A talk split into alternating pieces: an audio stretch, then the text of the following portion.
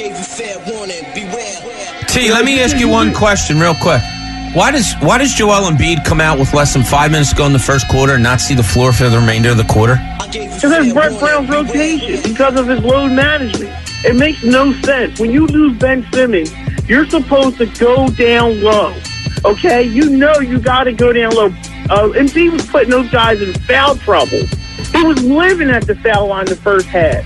I mean, what is it? I mean, it's basketball 101.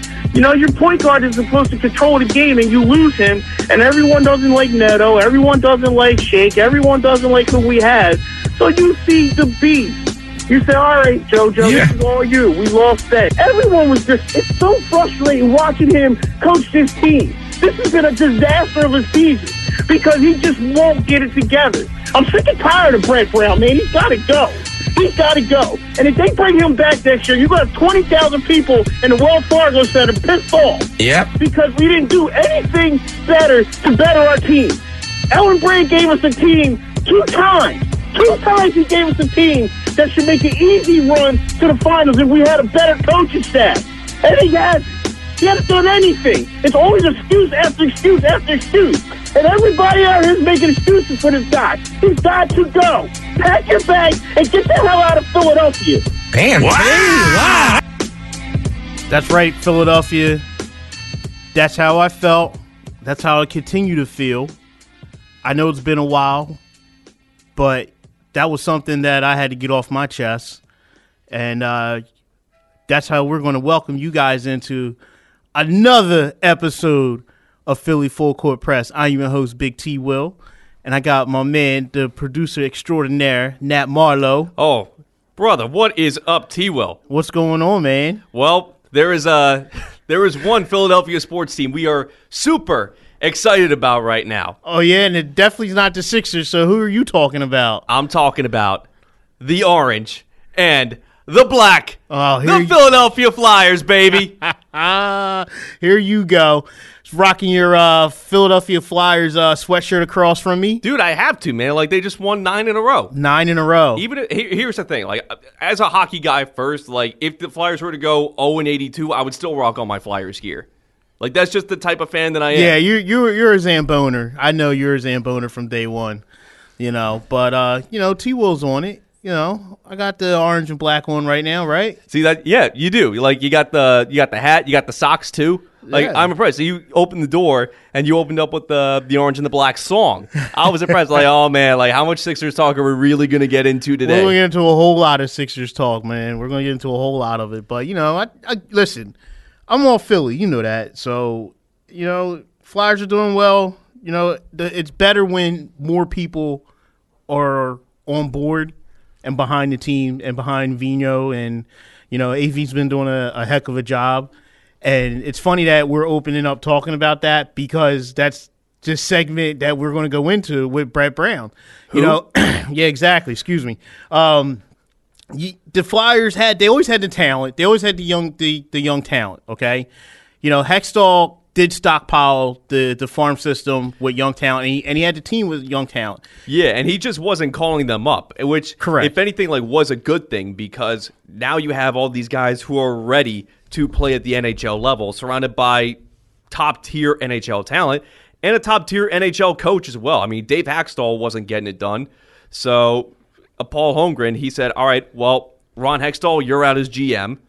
He brings in Chuck Fletcher. Then he goes, All right, Dave Hakstol, you're out as head coach. Let's bring in some real NHL talent here to this city. And let's get some NHL minds in the front office that are, are going to uh, propel this situation a little bit further. And- Exactly. And- Exactly. And, that's exactly what happened. And and now we're seeing with a new voice, with the young talent they have, and let's be honest, the best signing I think they had was Kevin Hayes. I mean, when they signed Hayes and everyone saw the money, it was like, oof. You know, it was like that. But that- you always overpay for UFA. So if anything, Right. like, it's it's worth it in the short term and the long term, in my opinion. Especially because you're not necessarily stuck with him for that long. You can always trade him. Yeah, but uh, so, it, but it, it mirrors the same situation we're going to get into. You know, you overpaid for a veteran. The veteran comes in and he's been doing his job. Where on the flip side, on the hardwood, you know, we overpaid for a veteran who isn't doing his job and he's getting crushed out here on the scene. And not for nothing, I've been a defender and I'm going to defend him because it takes the coach, the voice, to put him in the situations. So if he's in those types of situations, then yeah, he's going to be looked at as he's not doing his job. Okay, and and not for yeah, he hasn't. You know why though, Nat? I'm going to tell you why. Because he's uncomfortable. He's in an uncomfortable offense. He's not playing to his strengths. And when you're putting someone in an uncomfortable position, you see what happens. You know, you're going to get turnovers. You're going to get. It looks like he lost a step. It looks like he lost a step on defense. He's getting killed in the pick and roll defensively. And we didn't see that last year when he was with Boston. You know, Al Horford. I hear you, man. Al Horford is getting destroyed on the pick and roll. Okay, he looks lost. But I don't put, I don't blame it all on Al because all season he's been uncomfortable. He's on pace to shoot 300 three pointers. What? What? What the? F- Exactly. 300 three pointers. Are you kidding me? Brett Brown, are you have you lost your goddamn mind? what? I, he- thr- speechless again with Brett Brown, man. You What know- a shock! What a shock, right? What a shock. So then you uh had like I you know, so you had AV who stepped in for Hakstol, okay? And he steps in, he brings in a new system. He brings he says the teams will be more aggressive, which they have been. More They're- defensive, which they've also been. which they also been, and he stuck to his guns, and he knew it was going to take a little bit of time, but not a lot of time. And here is the thing with the AV system as well. It initially did not work at first. Well, it it did, but there were definitely some holes in it. But AV saw the holes eventually, and he said, "All right, I need to double down on what works with this team to make this system better. I'm not just going to." completely abandon ship with this thing. No, I have to see this thing through because there are elements of it that work. Right, and what you're saying is AV made adjustments. Yes. Keyword adjustments. Also, not just with his own systems, but with the players and the rotations he's been using. He's it been- works in hockey as well as it does in basketball. Brett Brown. It's called coaching. Do you see how everything intertwines? You know, I'm just giving you a little a little observation of Flyers hockey and why they're doing so well, and Sixers road woes. You know, and why they're not doing so well on the road because you know you have to coach. You have to adjust to your players. You have to adjust your system to the players you have on the roster. If you keep pounding away with the same players to your system that does not fit the players, well, you're going to get what we've been seeing. If we're stuck on this uh, this Flyers talk for a bit, would you say that Brett Brown is the Dave Hakstol of the 76ers? Uh, yeah, right now, yeah, he's showing. You know, because didn't Hacksaw have a couple 10, 10 game uh, losing streaks? See that he did. Yeah, he there had a was couple huge. He there was a year he his team won ten in a row, but they missed the playoffs. The following year, they went on a ten game losing streak, and then just after he got uh after that season, they went on multiple three game, four game losing streaks. It was just banana lands that that that tenure he was there. It, it still leaves a bad taste in my mouth. I can't. That's the one thing about like the bad Philadelphia Flyer years. I I can't get out of my memory. I've gotten past the Chris Vandeveldes. I've gotten past the Andrew MacDonald's. I've gotten past the Brandon Mannings. I've gotten past the Mike Vecchiones, who I don't even think saw like a single NHL game. I'm past that. I can never get past Dave Hakstol. Yeah, Hacksaw left a bad taste in you guys and you Zamboners. He did. He surely did. And Brett Brown's doing the same with the Sixers, apparently. He's doing the same thing with the Sixers, you know. So, you know, we're just comparing. We're just com- we're not talking Flyers hockey, Nat. Settle down over there, all right? I see you getting all amped up and ready to roll. Hey, you intro- hey, you greeted me with the orange and the black song, so I'm taking advantage of this while I can. I thought you'd be playing it right now. I, I you know, I thought you would have been dropping it back there already, but um, I'll put it in post. Nah. but uh, listen, man, everything is intertwined, and you have to adjust and coach, and we're just not seeing it. And as you heard, uh, my rant from uh, one of the uh, early shows uh, that I was on, you know, you, you got to pack your bags and get the hell out of Philadelphia, man. You're killing us. You're absolutely killing. You're killing me. I, I, I can't speak for everybody, and I'm not trying to speak for everybody, but I can speak for my damn self, okay? And Brett Brown has single handedly destroyed this season for me. I have no no more feeling for it. I I called Matt Nat. I called uh what back in November, December. I said this team wasn't going to do anything. I, I saw it. I saw it. Uh, you know, and what happened? We had uh, a couple people on from 97.5 The Fanatic came on. Yeah, and, we did. And they said to me, "Oh no, be patient. You know, give it time. And it's like we've we've given it time. How like- much more time do we have to give? We only got a couple more games. What was it like? We recorded Christmas Eve. We Mm-hmm. recorded Martin Luther King Day. We haven't recorded since MLK Day, so we've given it an additional month and a half. We are sitting here.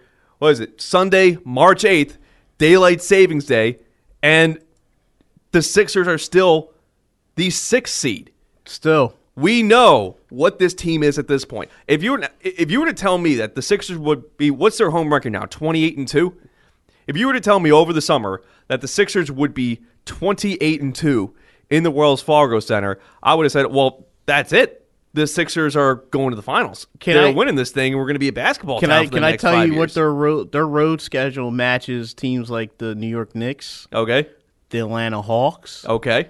and the team they just played last night on Saturday Night Prime Time, the Golden, Golden State, State Warriors. Warriors. Okay, that's where we're at on the road. It's dismal. It's it's it's disrespectful to me as the fan. Okay, and it's it's lazy on Brett Brown's end to not figure this out with the team he has. Which this leads me to ask you this next question. How much of this falls on Elton Brand? See, and that's the thing. There, there are a lot of people. There are a lot of people that that blame Elton Brand as well. And you know what? You guys have your opinion out there on that, and justifiably so. And I'm not going to criticize you.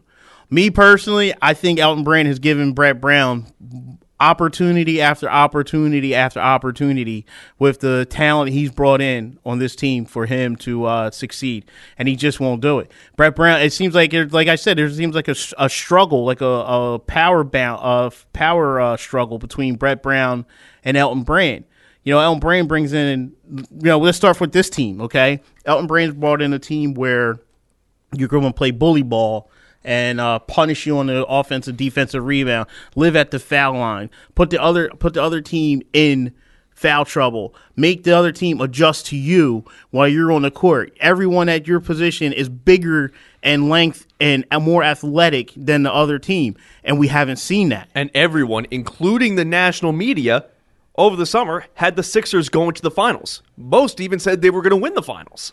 Eh, eh, but you know, just before we get ahead of ourselves there with that, and you're right, you're right. They, everyone, including ourselves, had them going to the finals and you know walking their way through the East and only going against Milwaukee. However, you know that's the that's the last. This is the latest team Brett uh, Brett Brown had. So Brett Brown comes out and he says, I want to develop a bomber. I needed shooters. And next thing you know, out of nowhere, I mean, literally out of nowhere, the Sixers start jacking up threes left and right. And as a fan, I'm like, you know, what's going on? Why are we shooting so many threes lately? Like, just doesn't make any sense. We don't have uh, the same team as we used to. Where's the bully ball? Where's the punishment on the glass? Where's the, the defensive scoring? You know, where where's the, the old school East Conference, Eastern Conference uh, fight? That's what helped me win all my NBA titles when I played NBA Live 2003. I didn't I didn't bother going for the threes. I just went right in the paint because I knew that I knew that worked for my teams. Well, you know, man, listen, it's Brett Brown. So Brett Brown said he wanted to develop a bomber. Okay, all right. So he develops his bomber and Furkan Korkmaz. I've always been a, a not like a rah rah Korkmaz fan, but I liked this, I liked Korkmaz. And you knew what you were getting out of Korkmaz. Right. Korkmaz, Korkmaz did have some deficiencies. You, you know, he was a little slow. He had to get quicker. He worked on that over the summer, and it showed. So Korkmaz comes out, and he, you know, he starts doing his thing, which is good. Also, I remember back in July, I, I had a conversation with uh, a buddy of yours, uh, over at the at the uh, station, uh, Jamie Lynch, and someone asked him about um, being the ball handler. You know, when Ben comes out, and we all said Shake Milton and Josh Richardson could could handle that. This was July, so we're talking summer league when the trades happened. The optimism we had going into the season. Okay, you told Shake Milton after the trade for GR3 and Alec Burks that you're not playing, you're out of rotation. Ben Simmons gets hurt. Shake comes in, and what's he do? He lights it up. with 39 points. And Brett Brown openly admitted that in the post game interview. That's horrible. That's that's horrible. Why would you shoot yourself in the foot like that? because it's, because he doesn't know any better. Brett Brown doesn't know any better. It just it just goes to show you about his coaching style and his staff and being open to all his players. All right, granted, I appreciate you being open, us telling us what you told uh, Shake, but Shake was supposed to be your backup. You didn't have to go out and get Trey Burks. You didn't have to go out and get Raul Neto, which everyone is getting ki- killing Raul Neto out here, and rightfully so in certain games. You know, you're playing him like he's McConnell, like he's playing way too many minutes. Like, granted, he doesn't have that grittiness like McConnell had, but you know, Neto will hit a three here and there, and you know, I I can appreciate that, but not in this offense. You know, I don't like this offense. I don't like what Brett Brown's doing. I need him to leave. I need him to leave fast. I need someone to call Riker Realtors. I need someone to call Remax. Send an agent over to his house uh, out in PA. All right, have him list the house and let, let's get this rolling. Because at the end of the season, when the hammer comes down and he's going, I want his house already sold. I want Time to stop. it is. It is time to go, Brett Brown. So, I mean, eh, it- it's time to go, man. I just can't watch bad basketball anymore. And, you know, I had more fun throughout the process than I am right now with this season. Wow. Yeah. I never thought I would hear those words. The process, because at least the process I knew I was getting, and those guys were uh, fighting hard. You know, they were playing hard. And and that's and that was a, a conversation me and my buddy had. It was like, man, Brett Brown looks like he could coach a bad team better than he could coach a good team because he was actually coaching and running plays with the processors than he is with his own team that he has. You know, it makes no sense. So you have this team with the bully ball. So then you, Elton Brands adjusts, makes adjustments. All right, I'll give you some shooters. So we bring in Alec Burks and we bring in GR3. You know, now you got more balance because Jay Rich was hurt. You know, Ben's hurt. but hold on. GR the third doesn't know his role on the team. yeah, we're gonna get to that one too. But uh, you know, he doesn't know his role. But you know, you Elton Brand, uh, he he gave you what you wanted. Okay, you said what you wanted. He gave you what you wanted. So that's team number two this year. Okay, and if we go back further, we got Jimmy Butler, Tobias Harris on the run we had last season. So, I mean, Brett Brown, what is it? What what is it that you need that Elton Brand hasn't given you? You know, Tobias ha- and it seems like every time someone's having a marquee season and they come to Philadelphia, they play like crap. Okay, Tobias Harris last season was probably one of the best shooters in the league, over 42% from three point, and he was having a, a career year. All right, and he comes to Philly, he can't hit water if he fell off a boat. Towards the end of the season, he got a little more comfortable. Now, is that because of Tobias Harris? Is is that on Tobias Harris, or is that Brett Brown and his system? Think about that before we go into the break. You bring in Jimmy Butler. Jimmy Butler gave you what Jimmy Butler gives you. You know, gave you night in, night out. He gave you that leader mentality. He gave you that dog that you need on the court. He And gave, dude, I love that about his everyone game. lo- listen. I love Jimmy Butler. Everyone loves Jimmy Butler. He was one of my favorite Sixer pickups ever. Yes, listen, Jimmy Butler came in and he was the man. He did what he had to do because clearly Embiid and Simmons weren't ready to be the men. So Jimmy Butler was that he fits that role. All right. So then the summer comes and we we notice it. Most of us know the story. You know, you weren't going to give Jimmy Butler the, the max contract. You know, there was a lot. uh, The age, the attitude, the the uh, him and Ben Sim, uh, him and uh, Brett Brown head to head. You know, him and Ben Simmons in the fourth quarter. Who has the ball? Who doesn't have the ball? So you know, Jimmy Butler goes to Miami, where I think it was a perfect fit, and he's showing you. You know, it's a perfect fit for him in Miami, and that's another team that Elton Brand gave Brett Brown. You know, you're having these stellar NBA players that come into Philadelphia the last two seasons, and we can't do D with it. We can't. We can't do anything with it. So, you know, all right. So, listen, coming up, I want to bring on uh, my guy from uh, ESPN 97.3 uh, station down the shore, Ryan Rothstein, and uh, we're going to talk to him and pick his brain a little bit after these uh, breaks.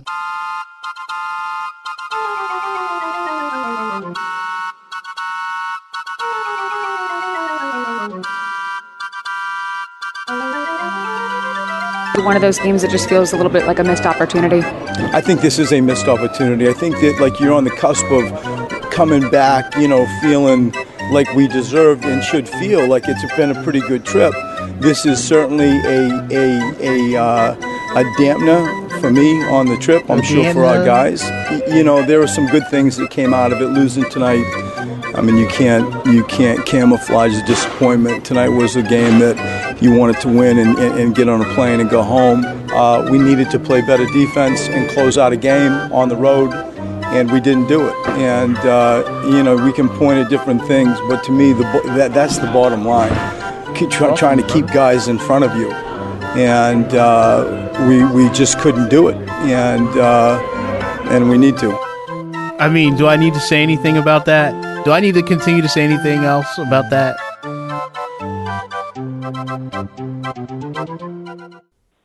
All right, guys, welcome back to another episode of uh, Philly Full Court Press. I'm your host, T. Will. Everybody should know me by now, and my man Nat Marlowe behind the glass. Man, listen, I'm just trying to calm down after that last break we just had about Brett Brown. So, you know, you know, it, there's a lot of there's a lot of Brett Brown, you know, as you want to call haters out there, and there's a lot of Brett Brown defenders, and a lot of people who are still on the fence with Brett Brown. You know, so and and let's be clear, I'm not hating on Brett Brown. Okay, it's just the fact that I've seen enough, and when you see enough, and you saw and you saw things that were happening continue to happen, and you know what was my analogy, Nat? It was like crabgrass in the springtime, right? Yeah. Every time the crabgrass comes around every year, you spray something on it to kill it, but it keeps coming back. And that's what I saw in the coaching style with Brett Brown, you know? So, you know, it just time, me personally, it's time to move on, but I can't speak for everybody.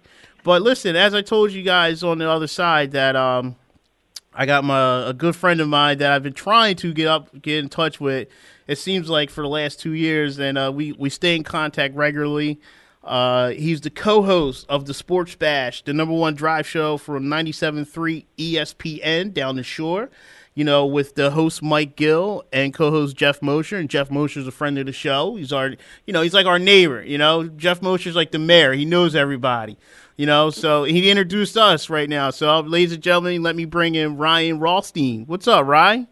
He will. How you doing, brother? Listen, it's been way too long, but uh, I'm glad we could finally make this happen. So, anytime I get the chance to talk Sixers, ball, anything Philly with you, it's a it's a good day. Oh man, I appreciate those kind words from you, man. Uh, Yeah, I'll- I can lie. I can lie.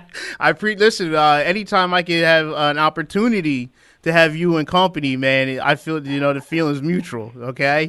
Appreciate So- it, man. oh, listen, congratulations, by the way. I saw over the summer you had that tryout down at uh, Washington, right? I did. Yeah, thank you, man. Um, you know, I don't know for anyone that knows Christian Crosby, the in arena host for the Philadelphia 76ers. Oh yeah, that's my so guy. actually- Yeah. Yeah, so I actually, I'm not going to get into my background, but I worked with Christian once upon a time uh, for the Sixers for a little while, and you know, I was basically trying out for his position, but for the Wizards. so, um, you know, I didn't get it, but I was, you know, like one of three people, and I got to host a game down there, so it was definitely a cool experience. Yo, man, that's awesome though. Just to even have that experience, have and just a different light of being in an NBA spotlight like that, man. That's pretty cool. But yeah, it was wild. So, you know, Ryan, you also have a podcast you with uh, my man Victor, right? I do, yeah. The Philly Special podcast. Uh, we typically try and, you know, release a new episode every Tuesday, uh, depending on our schedules. But typically once every seven to ten days, you know, you can find the Philly Special podcast on literally wherever you get your podcast. You know, Apple, Spotify, uh, et cetera, et cetera. So go check us out, depending on what platform you have. Philly Special podcast. Um, we're actually just featured in the Philadelphia Inquirer, which is really, really cool. You know, some of the best up and coming podcasts in the Philadelphia area. Philly Special made it on the list there. So definitely check us out. I appreciate you plugging that. Oh man, no problem, man. Listen, we're all love, man. It's all family Yeah. here. But uh, you know, and so I'm bringing you on because uh, I know, you know, personally that you don't really hate Brett Brown.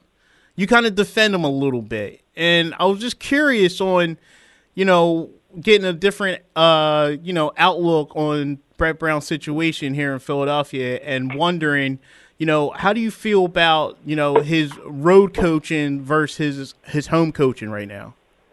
Well, here's the thing. It's like if Mike Gill heard you say that, who I co-host, you know, the show with every day, Monday to Friday, he'd be laughing because me and him have battled before about Brett Brown. So, just to give you how I feel about it, a couple years ago, I was borderline fire Brett, fire Brett all the time because I saw, you know, especially in that series against Boston, where Brett Brown had to go to TJ McConnell for a game in order to steal a win essentially against Boston in that series. But he got massively outcoached, in my opinion, and a lot of people's opinion, that series two years ago.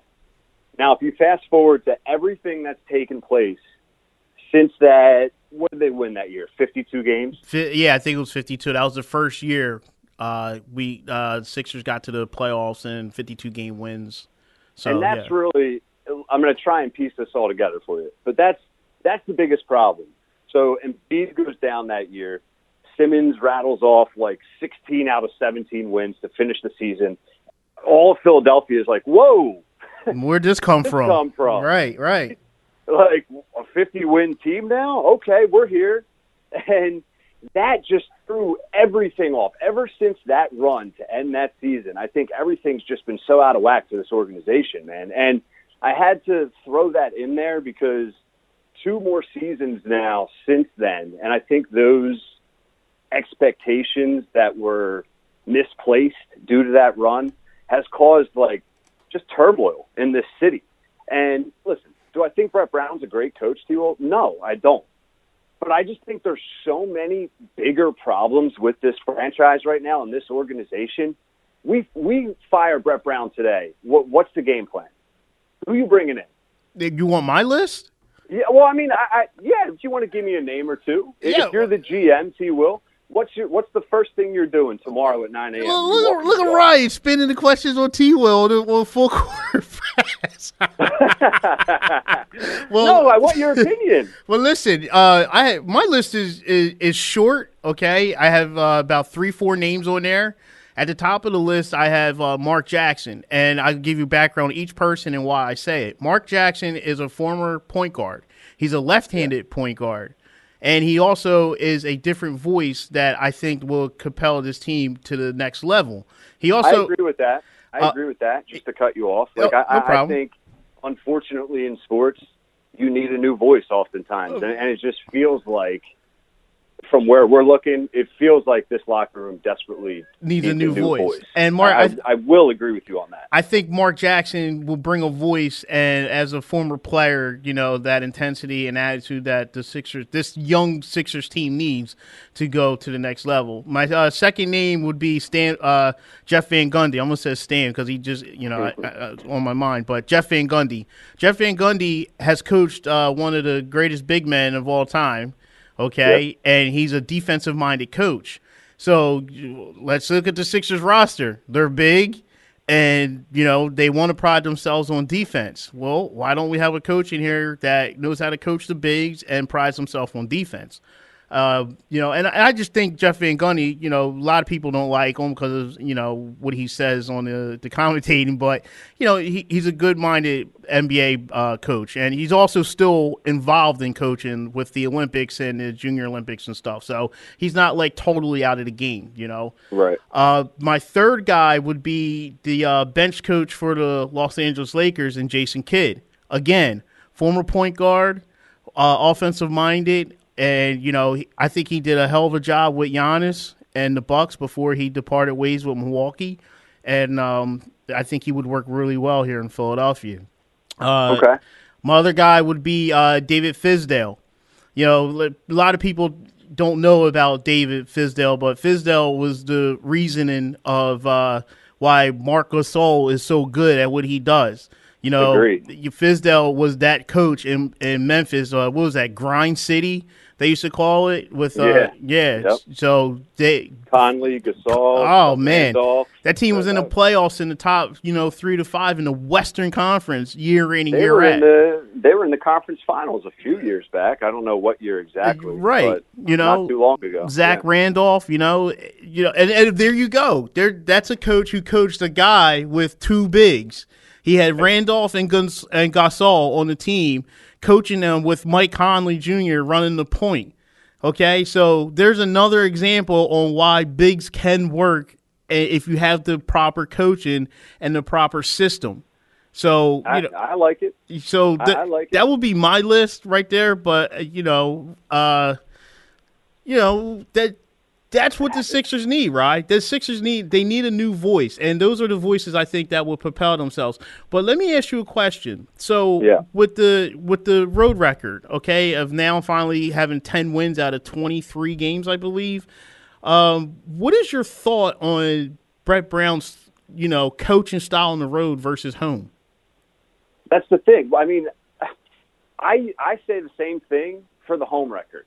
Like, how can we, for the people out there that just crush Brett on Twitter, I, I say the same thing, but 180. Uh, You know, I say do a 180. I say, listen, how can you say Brett Brown is this trash if he has a what 28 and two? Is it at record at home? Mm-hmm.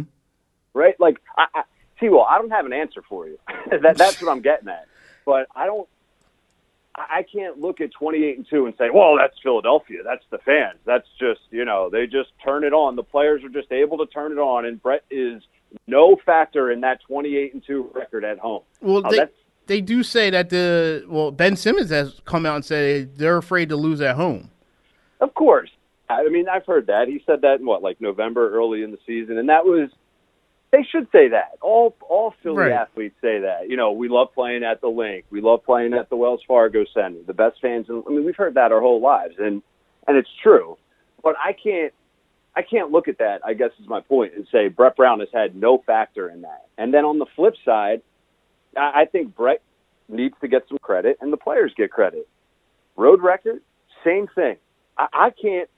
I, I can't. I cannot give you an answer. If I had an answer, I would be in the Sixers front office tomorrow as to why, you know, Brett struggles on the road and this team struggles on the road. I, I think if I had to come up with a a legit reason or the most legit reason, I think I would say, and this has been going on for three, four years, the roster is constantly changing.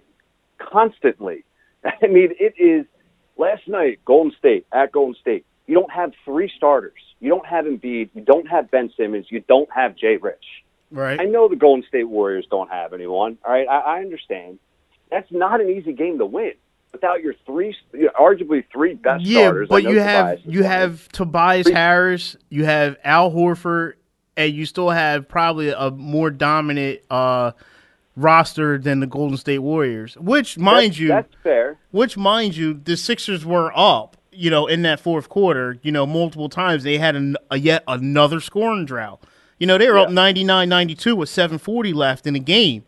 You know, next thing you know, with 340 left in the game, you know, they're one they're knotted at 106 before Tobias Harris hit the layup. You know, so it's like why are there, why are you having these lows? Why are you having these these god awful stretches on the road where we can't score?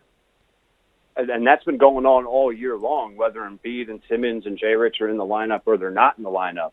The clunky offense, right? We've heard mm-hmm. that phrase all, all year long. And I don't know what exactly the answer is. Do I think Mark Jackson, if he was on the sideline last night, like, did the Sixers win that game?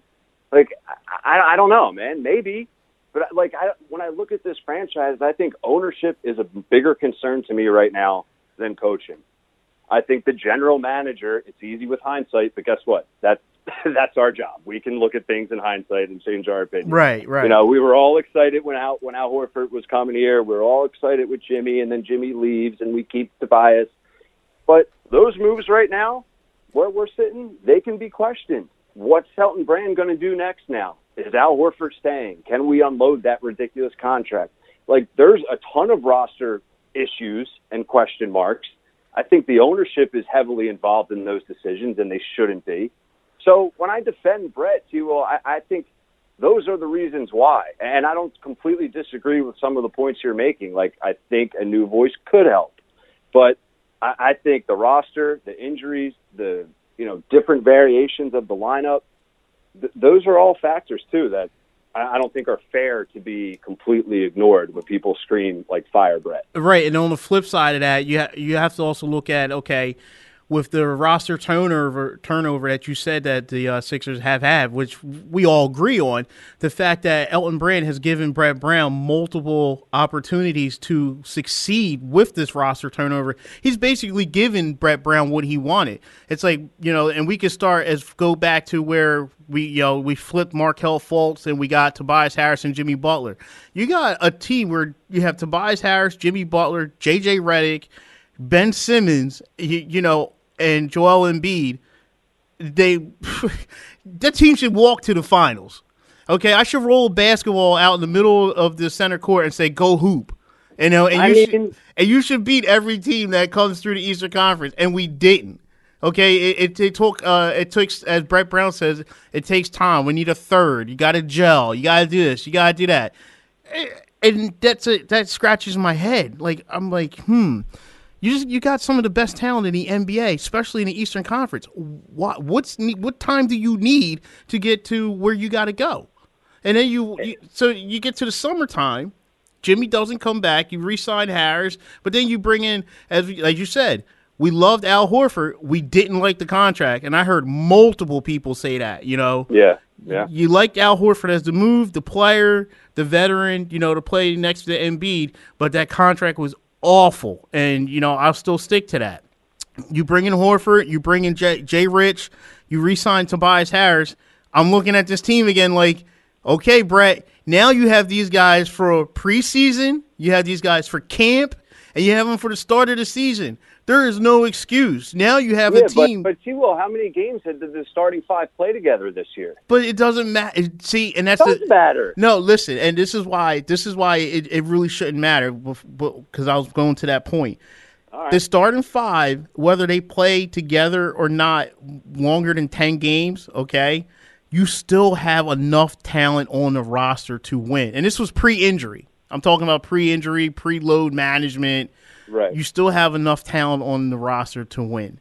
And he, Brett Brown did not adjust to his roster because eight to ten games in, we, he came out and interview and said, "I need to grow a bomber." What? Yep.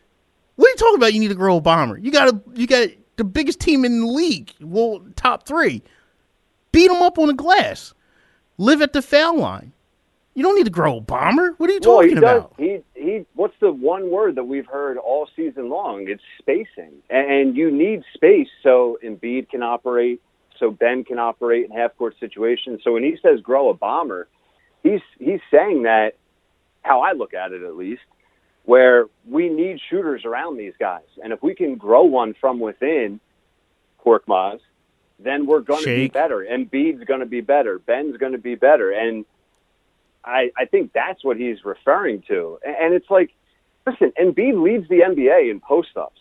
When we say Per we need per minute, back- post ups per minute. He leads per it. minute, Yeah. well, yeah, but I mean, it's not today's NBA. And part of what makes Embiid so dangerous is that he can do a variety of things, and he can step out on you, and he can trail and knock down a three, and do that ridiculous pump fake that people Embiid still trail. fall for. Embiid trail. Yo, listen. Embiid trails because his ass is lazy. All right. Oh, well, He he's out of shape, He's out of shape. That's why he trails. dangerous. At least he can make up for it with his talent. I mean, But let's let's be clear with that one. NBA man, like, listen, I scream for him to get on the block sometimes too, but it's just I, I don't think that's ever going to happen. I think maybe a new coach comes in and we can see him call his number more down the stretch. Right, we saw it in Like- the All Star game. Nick Nurse was a different voice, a different coach, and he put Embiid down low, and Embiid ran block to block. So it's not that it's not that it can't happen. You know, we saw it happen with our own eyes in the on the biggest stage. So that's how that's that's more of uh, an example on why that the new voice would be such a, a huge part to propelling this team to the next level. You know, because it, the, Brett Brown, he, he, I think what it is, he's too close.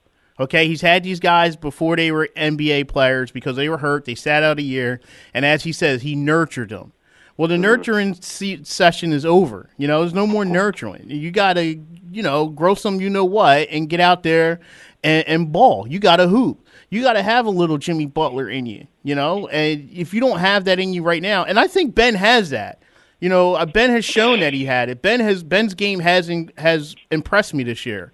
You know, he has grown. Me but, too. Yeah, I agree with that. But he has, but he had. They don't have that. They don't have that dog mentality. You know, they don't have that leader. And for people to tell me Jay Rich is the leader of this team and he's a first year player on this team, that's a problem. that's a problem.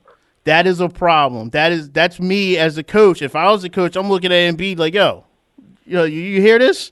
You see what the Right. reports are saying? This is your team, dog. Like this is your this is your city. You've been here since day one, before all of them. You know, you can't have this. But Ben, Yeah. but he's soft. Embiid is Mr. Glass. He's so soft right now. It, it is really it's bothering not only Sixer fans, it's bothering the casual fans, it's bothering the national you- media. And you just said it, bro. Just to cut you off, like I'm sorry, but like I I agree with you, but I think like a, a coach will help. But that's not the answer. Like at the end of the day, people that say you're bringing a new coach and you know Ben would be shooting. It's what if you, if you think you bring in Mark Jackson or Kenny Atkinson, all of a sudden I'm just throwing names out there. Right, right, right. You know, you think Ben all of a sudden is going to be a sharpshooter? no, but I think Ben would actually play the point forward.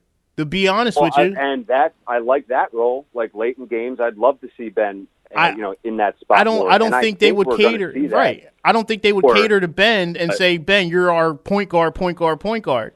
I think he would play more of like a LeBron situation, like a point forward, and you put a point guard on the floor. So, or you put a point guard at the two, and you bring in, uh, you, you know, you put a, a, a pure point guard at the two, and have Ben play the point forward. You know, And uh, yeah, I agree with you. And I think though some of that, and I'm just guessing. You know, I could be wrong, but I think that's a franchise philosophy too. Like I think the past couple of years, man, they're in there saying Ben's the point guard. Like Ben is going to run point for the Philadelphia 76ers. And, and I maybe I'm like letting Brett off the hook too much, but I, I just think there's more to this than like let's get rid of Brett and all of our problems are going to be gone. Al Horford has been a failure here. That is not a Brett Brown problem. whoa! If you listen, if you had the best coach in the world, would it be better? A hundred percent. But Al Horford does not fit with Embiid and Simmons. whoa, He he does not fit with them, dude. It, it- listen, he can. He's a great passer. He can do a lot of good things. He's been taking way too many threes. All right, I'll be the first to say it. and whose fault's that? That Al Horford's fault. Him. Is that Al Horford's fault? He shooting all them threes. He's on pace to shoot It's 300 definitely Al threes. Horford's fault. What do you mean? He shoot. He shot. Brett Brown's fault, right? That's- he's, he's shooting them. Brett ain't shooting them. Brett's telling him to shoot them because it's part of the system. That's Brett Brown's philosophy. The coach, listen, I, I think, and and I'm I'm with you on Brett's philosophy. He runs the least pick and rolls. It's very loose concept based. It's very like spread them out, and the players have to. it's a free it's like- for all. He's got guys running a three man weave at the top of the key. He has one guy buried in the corner, one guy at the foul line, and he's like, "If you're open, shoot it." That's his concept. Yeah. He wants volume threes. You know, he's been in m- multiple interviews and magazine articles where he said he wanted Embiid to shoot eight threes. You know, he came out this shoot this season and said he wanted Ben to take at least one. We haven't seen it since. You know, he wanted Ben to go to the foul line. Okay, he's increased that a little bit. He wants to grow a bomber. Everything is predicated around the three ball in his system. So if if I have a guy like Al Horford, he you don't have Al Horford from the Atlanta Hawks where you could just start pumping threes and he has younger legs. You know, you, you can't do that. And he hasn't. I'm he- with you. He hasn't adjusted to the to the players he has on his team, and that's what I'm talking about. It all comes down to coaching. No matter no matter how bad Al Horford looks, and yes, he's looked bad because I just ripped him in our previous segment about his pick and roll defense. You know, he looks sluggish. He looks lost. That's all predicated on coaching. The coaches put these players in position to I maximize yeah. to maximize the system, and he's not doing it. Okay, these guys are out of system. They're out of sync. They don't know their rotation. They don't know where to be. And then you got guys coming out in interviews saying, "Well, when Embiid and Simmons go down, we feel lost." Of course you feel lost because you don't know what the hell you're doing because you're not running offense. And then you got your coach coming out in a couple games after that saying, "Well, I guess I'm going to start running plays." You should have been running plays the whole season. I mean, listen, if the Bucks lose Giannis and Khris Middleton, they're going to look a hell of a lot different. All right, and, and I don't, like I said, once again, I don't completely disagree with the points you're making. I think they're valid, but I think it's a piece of the pie. Like that's how I look at this. Like I think, Right, right. eh, you know, yes, the rotations are bad, and yes, like you know, they're out of place, and yes, but the NBA regular season is literally a different sport than the NBA postseason. And once again, you know, I, I go back to how the roster is built, and regular season ball does not suit this team. And then you lose three of your five starters, and you're really asking a lot of them. And that's funny you said that because uh, you know, as frustrated as I am, and as much as I, you know, have some venom towards the Sixers uh, situation this year, Yeah. when the playoffs start, it's a totally different season, and the, it scares me because we only won ten games on the road, and we've dropped twenty four. And in the playoffs, you got to win on the road, and you got to win just one. So if this is a sixteen season, sixteen game season, we don't have enough wins on the road to get to where we have to go as a as a unit, you know. And Yeah. that's scary, man. It's scary that this team is so frustrating right now. As you said, the regular season doesn't mean anything, but the seeding does, and we're in a we're we, we're in a seed where we can't be because it No. puts us on a road where we're ten and twenty four into this regular season.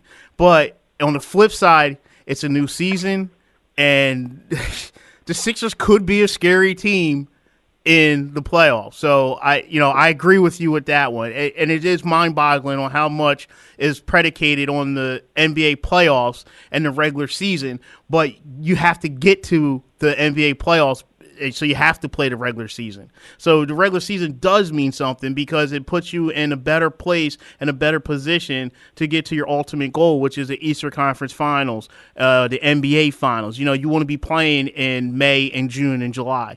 You don't want to be home sitting watching at the end of Memorial Day weekend. No, not at all. And listen, the regular season does mean something. I've said this on the show before. A six seed, you're not making it to the finals. so when I say San I- I didn't Antonio did. Well, yeah, you know, you can point to you know a handful of cases in any you know situation, but it's like it ain't happening. It ain't happening. So I don't think you're going. You're going to have to win a road game, even if you're the one seed. You're going to eventually have to win a road game. Like at some point, you're Right. going to lose a home Right. game, and you're going to have to go get one on the road. And playoff ball is different, but you gotta have you gotta have more consistency. Like that's you know we're going to point back to the road record Right. as along with other things for me at least as to you know why the downfall occurred shorter than we wished Hey man, sooner than listen. we wished That was my man Ryan Rothstein. Uh, check him out Monday through Friday, two to six, 97.3 ESPN. You know, with host Mike Gill, co-host Jeff Mosher. Hey Ryan, man, thanks for coming on. I appreciate you, brother. I got much love for you. Continue all the success you're doing, man. Thanks bro you too man i appreciate it uh always fun talking ball with y'all come on whenever you let me And uh, man, listen, open door policy. You know that, man. open door policy. I can't wait for my invite. oh it's coming checks in the mail You got it, man. Good talking right, to brother. you. later All right, yeah. Thanks, thanks a lot to uh, Ryan Rothstein coming on the show right there. Um, I, Nat, he he said Al Horford didn't fit, and what did you just say? I thought you were about to have a heart attack when he said that. I literally, I literally came out of my chair. Like, I mean, you're laughing, and if we had a camera here, you know, I I couldn't believe it. We should be a video show now. Tell me about That would have been man. gold to capture on camera. Oh, well, Jesus, man.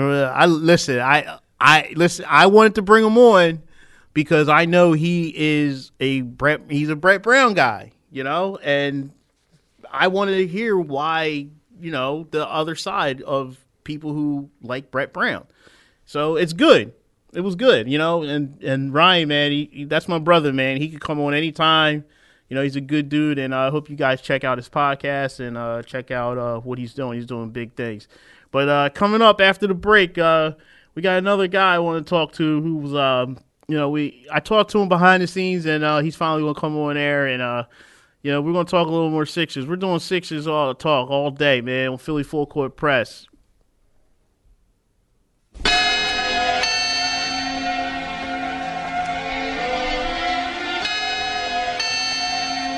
I gave you fair warning, beware. T, let me ask you one question real quick. Why does why does Joel Embiid come out with less than five minutes to go in the first quarter and not see the floor for the remainder of the quarter? I gave you Because that's fair Brett Brown's rotation because of his load management. It makes no sense. When you lose Ben Simmons, you're supposed to go down low. Okay? You know you got to go down low. Uh, and he was putting those guys in foul trouble. He was living at the foul line the first half. I mean, what is it? I mean, it's basketball 101. You know, your point guard is supposed to control the game, and you lose him, and everyone doesn't like Neto, everyone doesn't like Shake, everyone doesn't like who we had. So you see the beast. You say, all right, JoJo, Yeah. this is all you. We lost that. Everyone was just, it's so frustrating watching him coach this team. This has been a disaster of a season because he just won't get it together. I'm sick and tired of Brett Brown, man. He's got to go. He's got to go. And if they bring him back next year, you're going to have 20,000 people in the Wells Fargo Center pissed off Yep. because we didn't do anything better to better our team. Elton Brand gave us a team two times. Two times he gave us a team that should make an easy run to the finals if we had a better coaching staff. And he hasn't. He hasn't done anything. It's always excuse after excuse after excuse. And everybody out here is making excuses for this guy. He's got to go. Pack your bag and get the hell out of Philadelphia. Damn, T. Wow.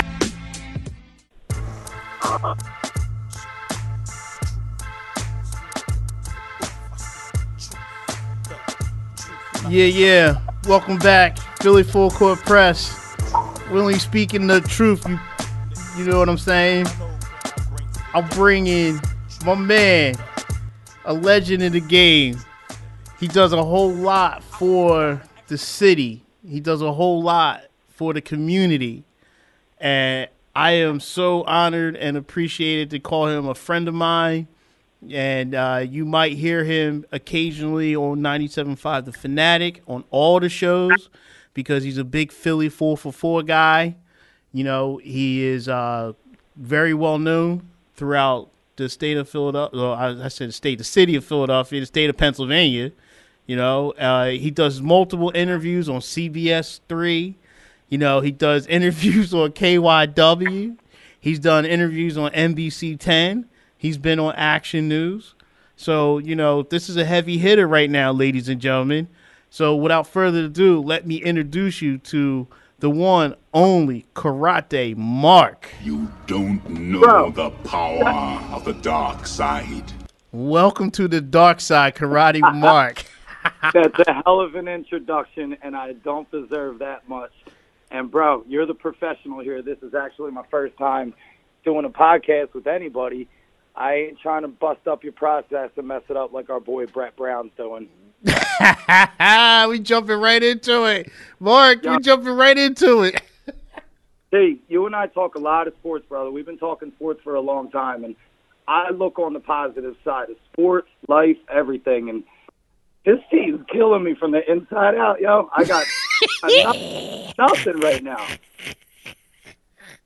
Listen, Mark, wait a minute. Let's Did you just drop a tear on me? It, yo, I eat my tears and they make me stronger. Believe that. Yo, Oh man. this season, it, last night, what the hell happened with Golden State last night? You kidding me? We lost to two hot dog vendors and a couple guys they met out in the parking lot, and I think they were half drunk. Yo, it's the Brett Brown effect, man. I'm telling you. It's the Brett Brown effect. it. So, you know, let's walk everyone through this little process, this journey. So, Mark and I, we talk a lot. As you said, we talk a lot about sports, okay? A lot about Philly sports. Whatever's in season, we're we're on it, okay? And prior to the season, you know, we were all optimistic. And I wasn't really as as hard on Brett Brown, but I had him on notice. I put Brett Brown on notice. And Mark was the other guy on my shoulder, like, nah, T, nah, you know, give it some time. We're gonna be good this year. We're going to the finals. We got the right pieces. We're gonna play bully ball. You know, we all drank the Kool-Aid in the summer. So I was on board. Okay, yeah. Well, I'm always on board, but you know, I was on board now more more with what Mark was saying. Like it's gonna it's gonna work. Everything's gonna be fine. So the first. With Go ahead, Mark.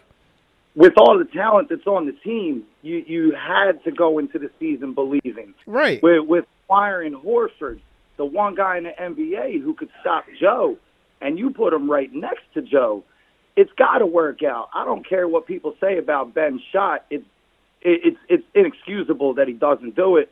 I don't care about what people say about Ben shot because he's one of the best damn players in the NBA. Jay Rich, he was supposed to be the startup guy and the predecessor to D Wade. You know, everything was set up the right way. Tobias Harris. I'll take Jimmy Butler over Tobias Harris, but I was not mad at the at the Tobias No, you, Harris. no one was mad at the Tobias. I mean, you were mad at the money, but you weren't mad for keeping to, uh, Toby. I'm never mad at money because it's not mine. For real. And, and if somebody can make a dollar, God bless them. Make as many dollars as you can. It's got to come down to the coach at this point because it's inexplicable with the amount of talent that this team has, the projections that this team has, and it's not just looking through Philly goggles. Every national person out there said this team's walking to the Eastern Conference Finals. and we're talking about going back in the summer league before the season started. You know, national media, uh, local media, writers, broadcasters, podcasters, you name it. They were picking Philly, Milwaukee one and two, and they had them battling in the Eastern Conference Finals to see who was going to the finals. And I would say 60% of them, 60, 70% of them had Philly in the finals. And this was preseason. And you know what? I agreed with them. Everyone agreed with them in the area, you know, and it should have happened. So the season starts, and, you know, the first 10 games, I instantly jumped on it. And I said, I don't like what I'm seeing. And I said it to you, and you said, Well, what are you talking about? And I explained it. You know, it was like, uh, Nat, what's my analogy, Nat? The crabgrass in the summertime. That's right. It's like crabgrass. it's it's going to crab. You know, you, you you thought you got rid of it, and then next you know, it starts creeping back up again. And I started seeing that again with uh, Brett Brown and the offense and the rotations and the splits on when the guys come out and the substitutions. And I just didn't like. It. I had a bad bad feeling. So I called it out, you know, on full, on Philly Phull Court Press, which you're listening to now, and you know, I got a little little backlash. Say, oh, you know, T, calm down. It's too early for that. Let it grow. Brett Brown said, give us to Christmas, Mm-hmm. uh, or give us to the All Star break, Mm-hmm. give us to the New Year. Mm-hmm. Yeah, now we're past all that. Now we're coming up on the, the second half of the season, which is the uh, NBA playoffs. Brett got to like nine o'clock on Wednesday, if you got me. and and and Mark, we're sitting right. go in Detroit. We're we're sitting right now, Mark, as the Sixers. Can you give an idea? Do you even know where we're at right now, as a Sixers record? Do you know the standings Well, yet? I Uh, is high thirties, mid twenties, yeah. Sixers are thirty-eight and twenty-six. They're a half game out of the fifth seed. They are 15 and a half games out of first. They are 28 and 2 down at the Wells Fargo Center. That's impressive. I and my and I, I, I will tip my hat off to the team and the coaching staff for being 28 and 2 at home defending home court, which you should because Miami is 27 and 4, okay? And they had a roster turnover. So I'm comparing apples to apples. So you go on the road, the Sixers are 10 and 24. It's ridiculous. It, it is night and day different. It's inexplicable. And, and I've been saying one of the positive things I've been saying all season, even with the road record not being great, name me a team in the NBA that's going to beat the Sixers four times in 10 days. At this point, I can name about six or seven easy. The top And four, the top four in the East hurts. can do it. The top four in the East could do it easily. The They can Bucks, do it. the Bucks can do it. Toronto can do it. The Heat can do it. And you know, the Sixers would be lucky if they get out of the, the first round because right now they're matched up against Boston. And as as you and I are, aren't afraid of Boston, Mark, um, I'm afraid of the plane on the road.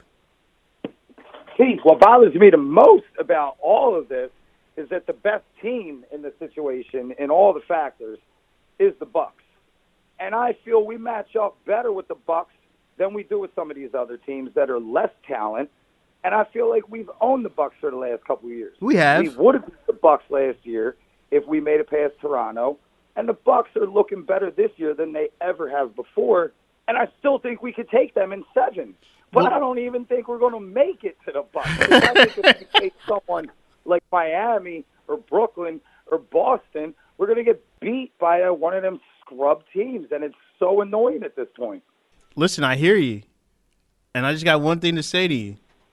What's up, brother?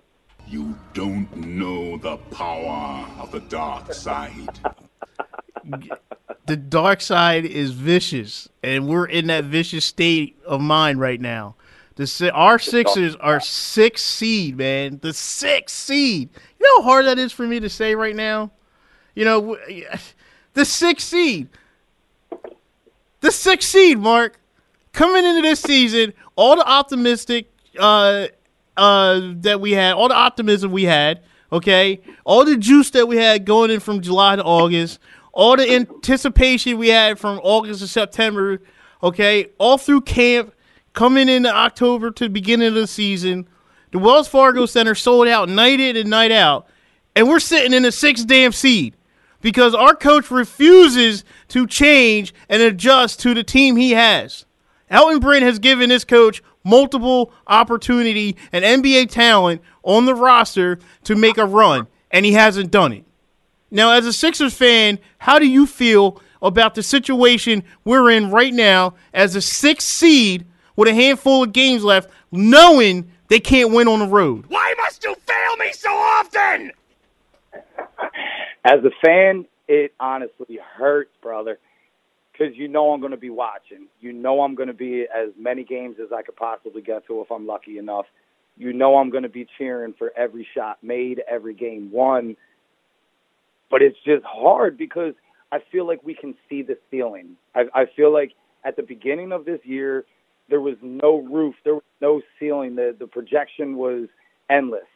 And I think two thirds, three quarters of the way into the season, we can see the ceiling, and that hurts my feelings, knowing that it, it's it's almost feeling inevitable at this point.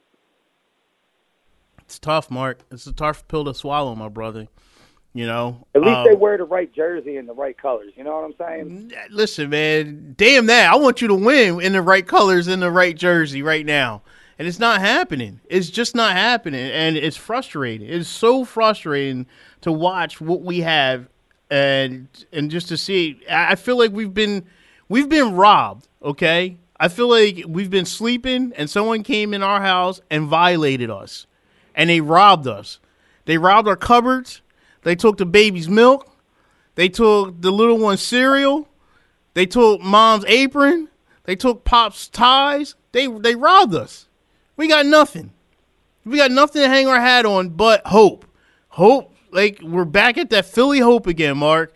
Hope that we're going to turn it around. Hope that we could figure this out. Hope that you know the playoffs come and we adjust accordingly to make this run. I hope. I hope the Philly, the, the Sixers are are, are fight. They're you know they they're fighters for the city. They got the the heart of the city, as Brett Brown says. The spirit of Philadelphia. You know, as Brett Brown says. You know, well, Brett Brown, you're not giving me the spirit coaching that I need. You're not giving me the heart that I need, especially on the road. How do you continuously leave your playbook at home when you go on the road? I got a question. Hey, can you do that Boston accent again, bro? The spirit of Philadelphia. Listen, man, Brett Brown, I, I have. Li- I, I'm done with him. good- he's I'm done. Good. He's a He's good, guy. person. The one thing that I've held on to for a long time, and you know this is my ongoing argument, I believe he holds the best quality of a professional sports coach. He gathers men together in the locker room and and combines personalities together, and he meshes millionaires and egos well. He meshes a group of men together well. His execution on the court is subpar And I ain't the guy who says get rid of him now because I don't care who you bring in between now and the end of the season. Somebody's not going to make a difference. No, not right now. weeks. No, not right now. It's got to happen in the season. And it's funny you said that, you know, because I was I used to agree with you about he meshes them well and he was a, a, a thing of, of all men, but um, no, I'm not seeing it right now, man. He's a pee wee. He's a pee wee league manager. He lets everybody get a chance to play. Right. And I also believe in life. Your best attribute is your worst quality. Right. Now, if you really believe in something, you're going to live and die by it. Well, half of live and die is die, and he believes in everybody getting along and everybody getting together. But that's what Pee Wee League managers do, and everybody gets a chance to play. Bro, make a million dollars and sit on the bench. I'll see you at practice. You know, Bro- he, he's got to get that kind of attitude. Brett Brown is has done the, the the coach's mistake. He gets caught watching the game instead of coaching the game. And when he wa- when he realizes that he's not watching the game and he's actually coaching the game, it's usually too late by then. You know, the other team's then ripped off a 12-2 run or a you know, uh astronomical 46 to 4 run within two quarters or you have a 9 minute drought of not scoring, a 6 minute drought without scoring, another 10 10-0 run by the other team. You're getting caught watching the game. You know, you can't do that as a coach. You can't get caught up watching the game. That's what Brett Brown does, man. And Nah, it's a real swing effect. You know, the other team gets a couple baskets, just call a quick timeout. It, it not even all the time to come up with a next great play, just a momentum killer. You know, I don't even think he sees that sometimes. You know, and that's what I think you're talking about, like watching the game instead of saying, "Oh snap, let me stop this other team's momentum." I'm up 20, and in a blink of an eye, I'm up 10. Right. Let's cut that momentum before they cut it to six, four, and now we're down two. You know, it's to kill me. What Brett Brown is also the Sixers will get up big, and it, and everyone in the NBA makes a run. Okay, but you don't let the team cut it all the way down to single digits. I mean, you're up 22, 24, 26, 19, and then you just start watching. Hey, prime example, the Denver game of last season still sticks out in my head. Was it last season or earlier this season? Earlier this season. It was earlier this season. Sixers were up 23. And, and within a blink of an eye, uh, they just got trashed. Trashed. What the f? And that was my whole feeling throughout that game. I, I still, that still burns in me. You blew it! Burns in me, man. Burns in me. I can't believe it. But, uh, Well, Mar- Mark, Hey, but listen. well played today by Matt. Mark, listen. The the upcoming schedule, real quick. You know, you got Washington at home. Then you got you're on the road against the Hornets. You got the Timberwolves at uh, on the road. You got the Suns on the road. You got the Rockets at home. You got the Magic. You have the Spurs on the road. I mean, this isn't this is still a tough schedule. You know, you got the Trailblazers at home. You got the Raptors at home. Uh, It's an up and down schedule, man. You still got the Bucks one more time. I'm not seeing. I'm not seeing It- the Sixers. it's not sounding it- good. No, It- it- I'd, I'd be feeling a lot better if Ben and Joe were on the court. I got a feeling Joe's Right. coming We're down I got a Ben. Bad feeling Ben. We ain't gonna see him. yeah. the rest of the season. I agree, man. Uh, We're he- down Ben. We're down Joe. You know, Jay Rich. You know, game to game. Uh, It's not looking. This, I would feel better.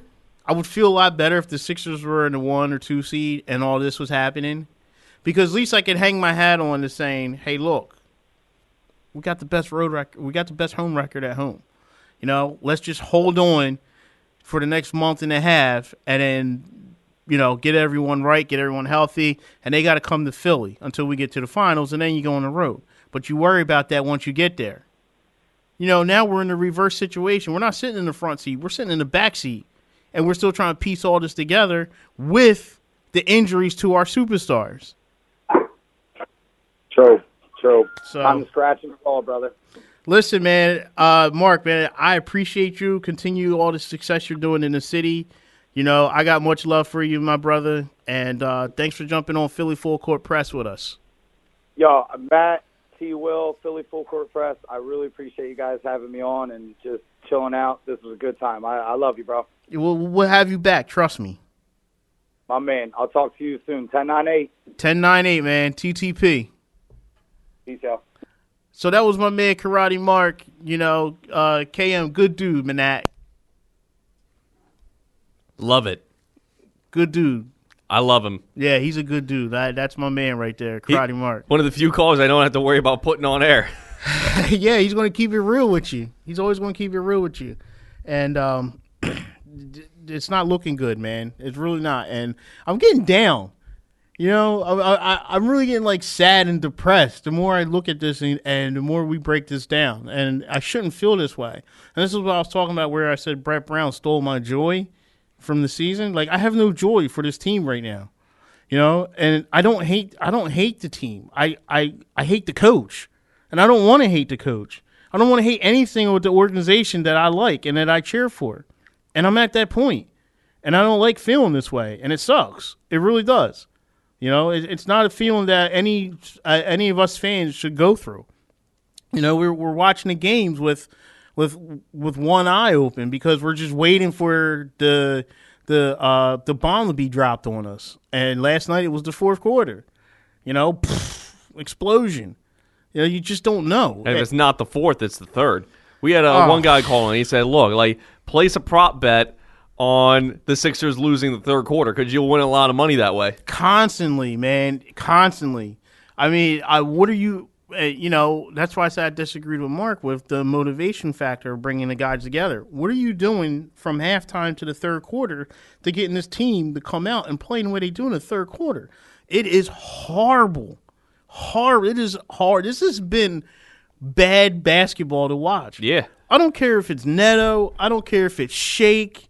I don't care if Embiid's out and Horford's in. You know, it all predicates on coaching, and these guys aren't coached up ready, and it's been awful to watch. I can't do it, man. I can't do it anymore. It's like, what's the point of watching the game on TV when they're playing on the road when nine times out of ten they're going to lose? Right, right. It's point proven, man. I just ran the schedule, and that schedule's not looking anything. I don't want to watch any of those games. I don't want to check into that. I mean, yeah, I will because I'm a fan, but I'm gonna be frustrated. Remember the bottle Tylenol that I I go through watching the game? Yeah. I had to buy another one already. You know, we're only in March. I already had to buy another bottle. That's how much of a headache Brett Brown gives me watching his team while he coaches just you know his style of play. It's absurd. But what would you, what would you rather have at this point, like coronavirus or Brett Brown still coach your team? I think the coronavirus might be uh, in hand. I I take that because I'll heal up real quick, especially not to have Brett Brown walking the sideline right now. So, all right, guys, listen, we'll take a quick uh, TO and uh, coming back on the other side, we're going to jump into uh, a little bit more of the schedule, uh, Embiid and Simmons, and uh, you know we'll never know who else is going to pop up on the show. Yo, this is T. Will on Philly Phull Court Press. Right back at you. You don't know the power of the dark side.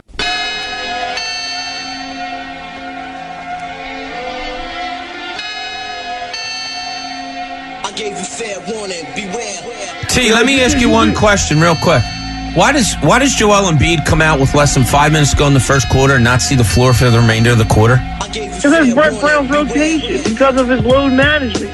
It makes no sense. When you lose Ben Simmons, you're supposed to go down low. Okay? You know you got to go down low. Uh, Embiid was putting those guys in foul trouble. He was living at the foul line the first half. I mean, what is it? I mean, it's basketball 101. You know, your point guard is supposed to control the game, and you lose him, and everyone doesn't like Neto, everyone doesn't like Shake, everyone doesn't like who we had.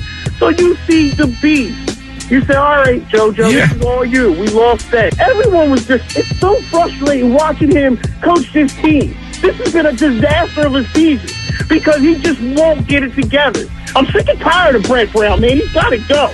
He's got to go. And if they bring him back next year, you're going to have 20,000 people in the Wells Fargo Center pissed off Yep. because we didn't do anything better to better our team. Elton Brand gave us a team two times. Two times he gave us a team that should make an easy run to the finals if we had a better coaching staff. And he hasn't. He hasn't done anything. It's always excuse after excuse after excuse and everybody out here is making excuses for this guy. He's got to go. Pack your bags and get the hell out of Philadelphia. Damn. Wow. wow.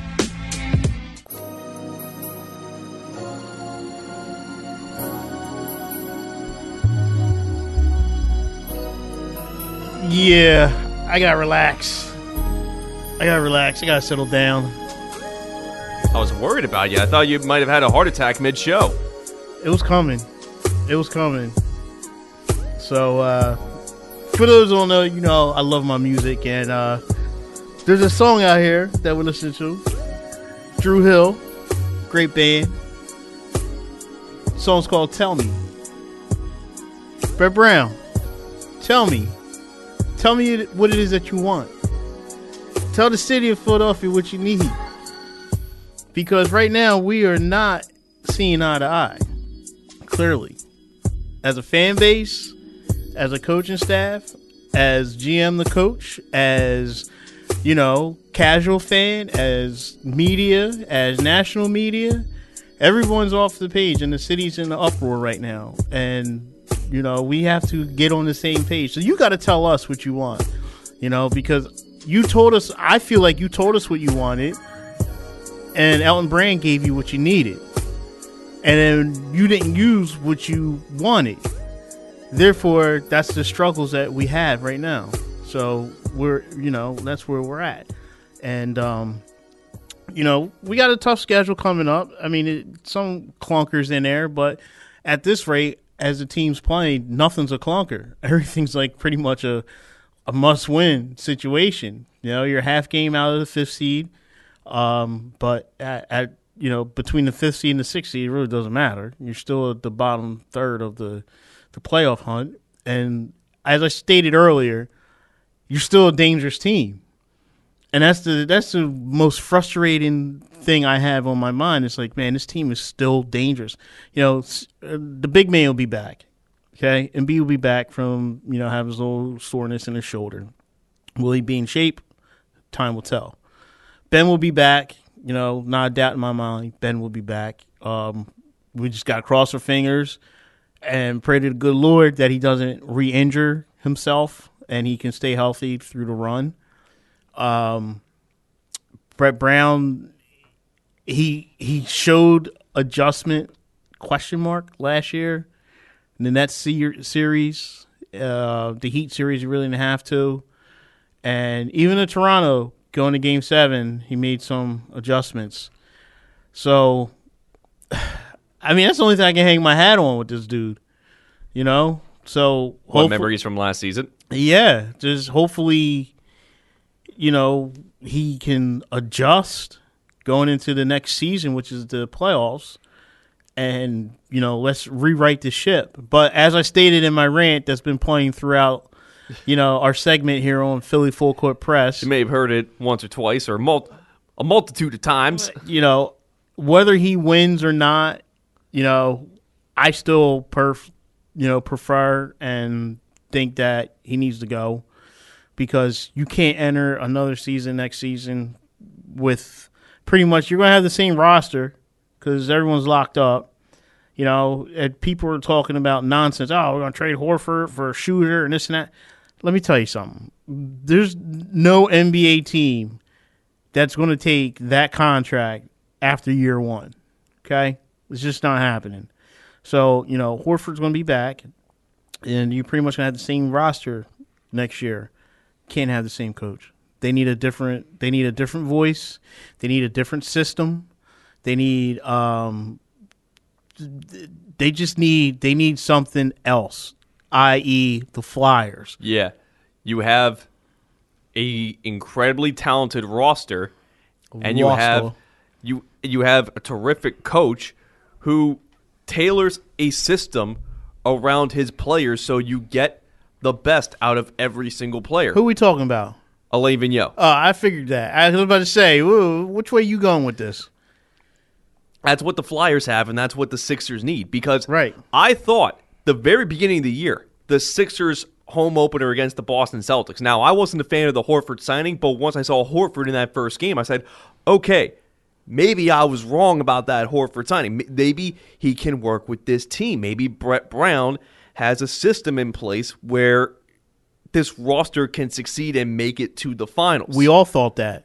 We all did. We all saw it. You know, they crashed the boards, they boxed out, they played tough nose defense. And I wasn't convinced of that until I saw that first game. And I feel I feel like how you feel. I feel duped after that because Brett didn't stick with that system. Nope.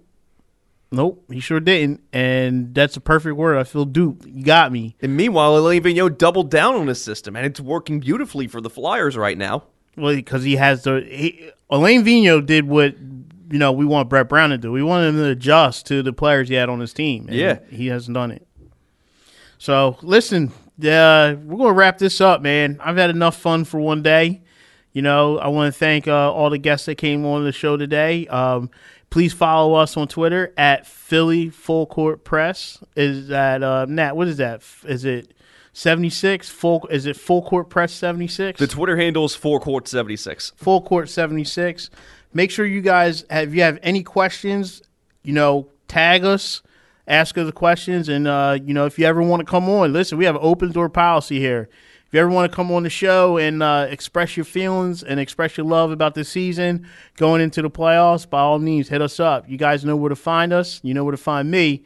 And uh, you know, ten nine eight, man. We just got to pull together. We need to rally as a city. Color code, you know how it is. Hey Nat, man, the orange and the black, right? Oh man, I know you. can I play? Can I play the song? It's gonna make you happy. Now, you gonna, you gonna, listen. You've been trying to play it all all show. Go ahead, man. You want to drop a little orange and the black?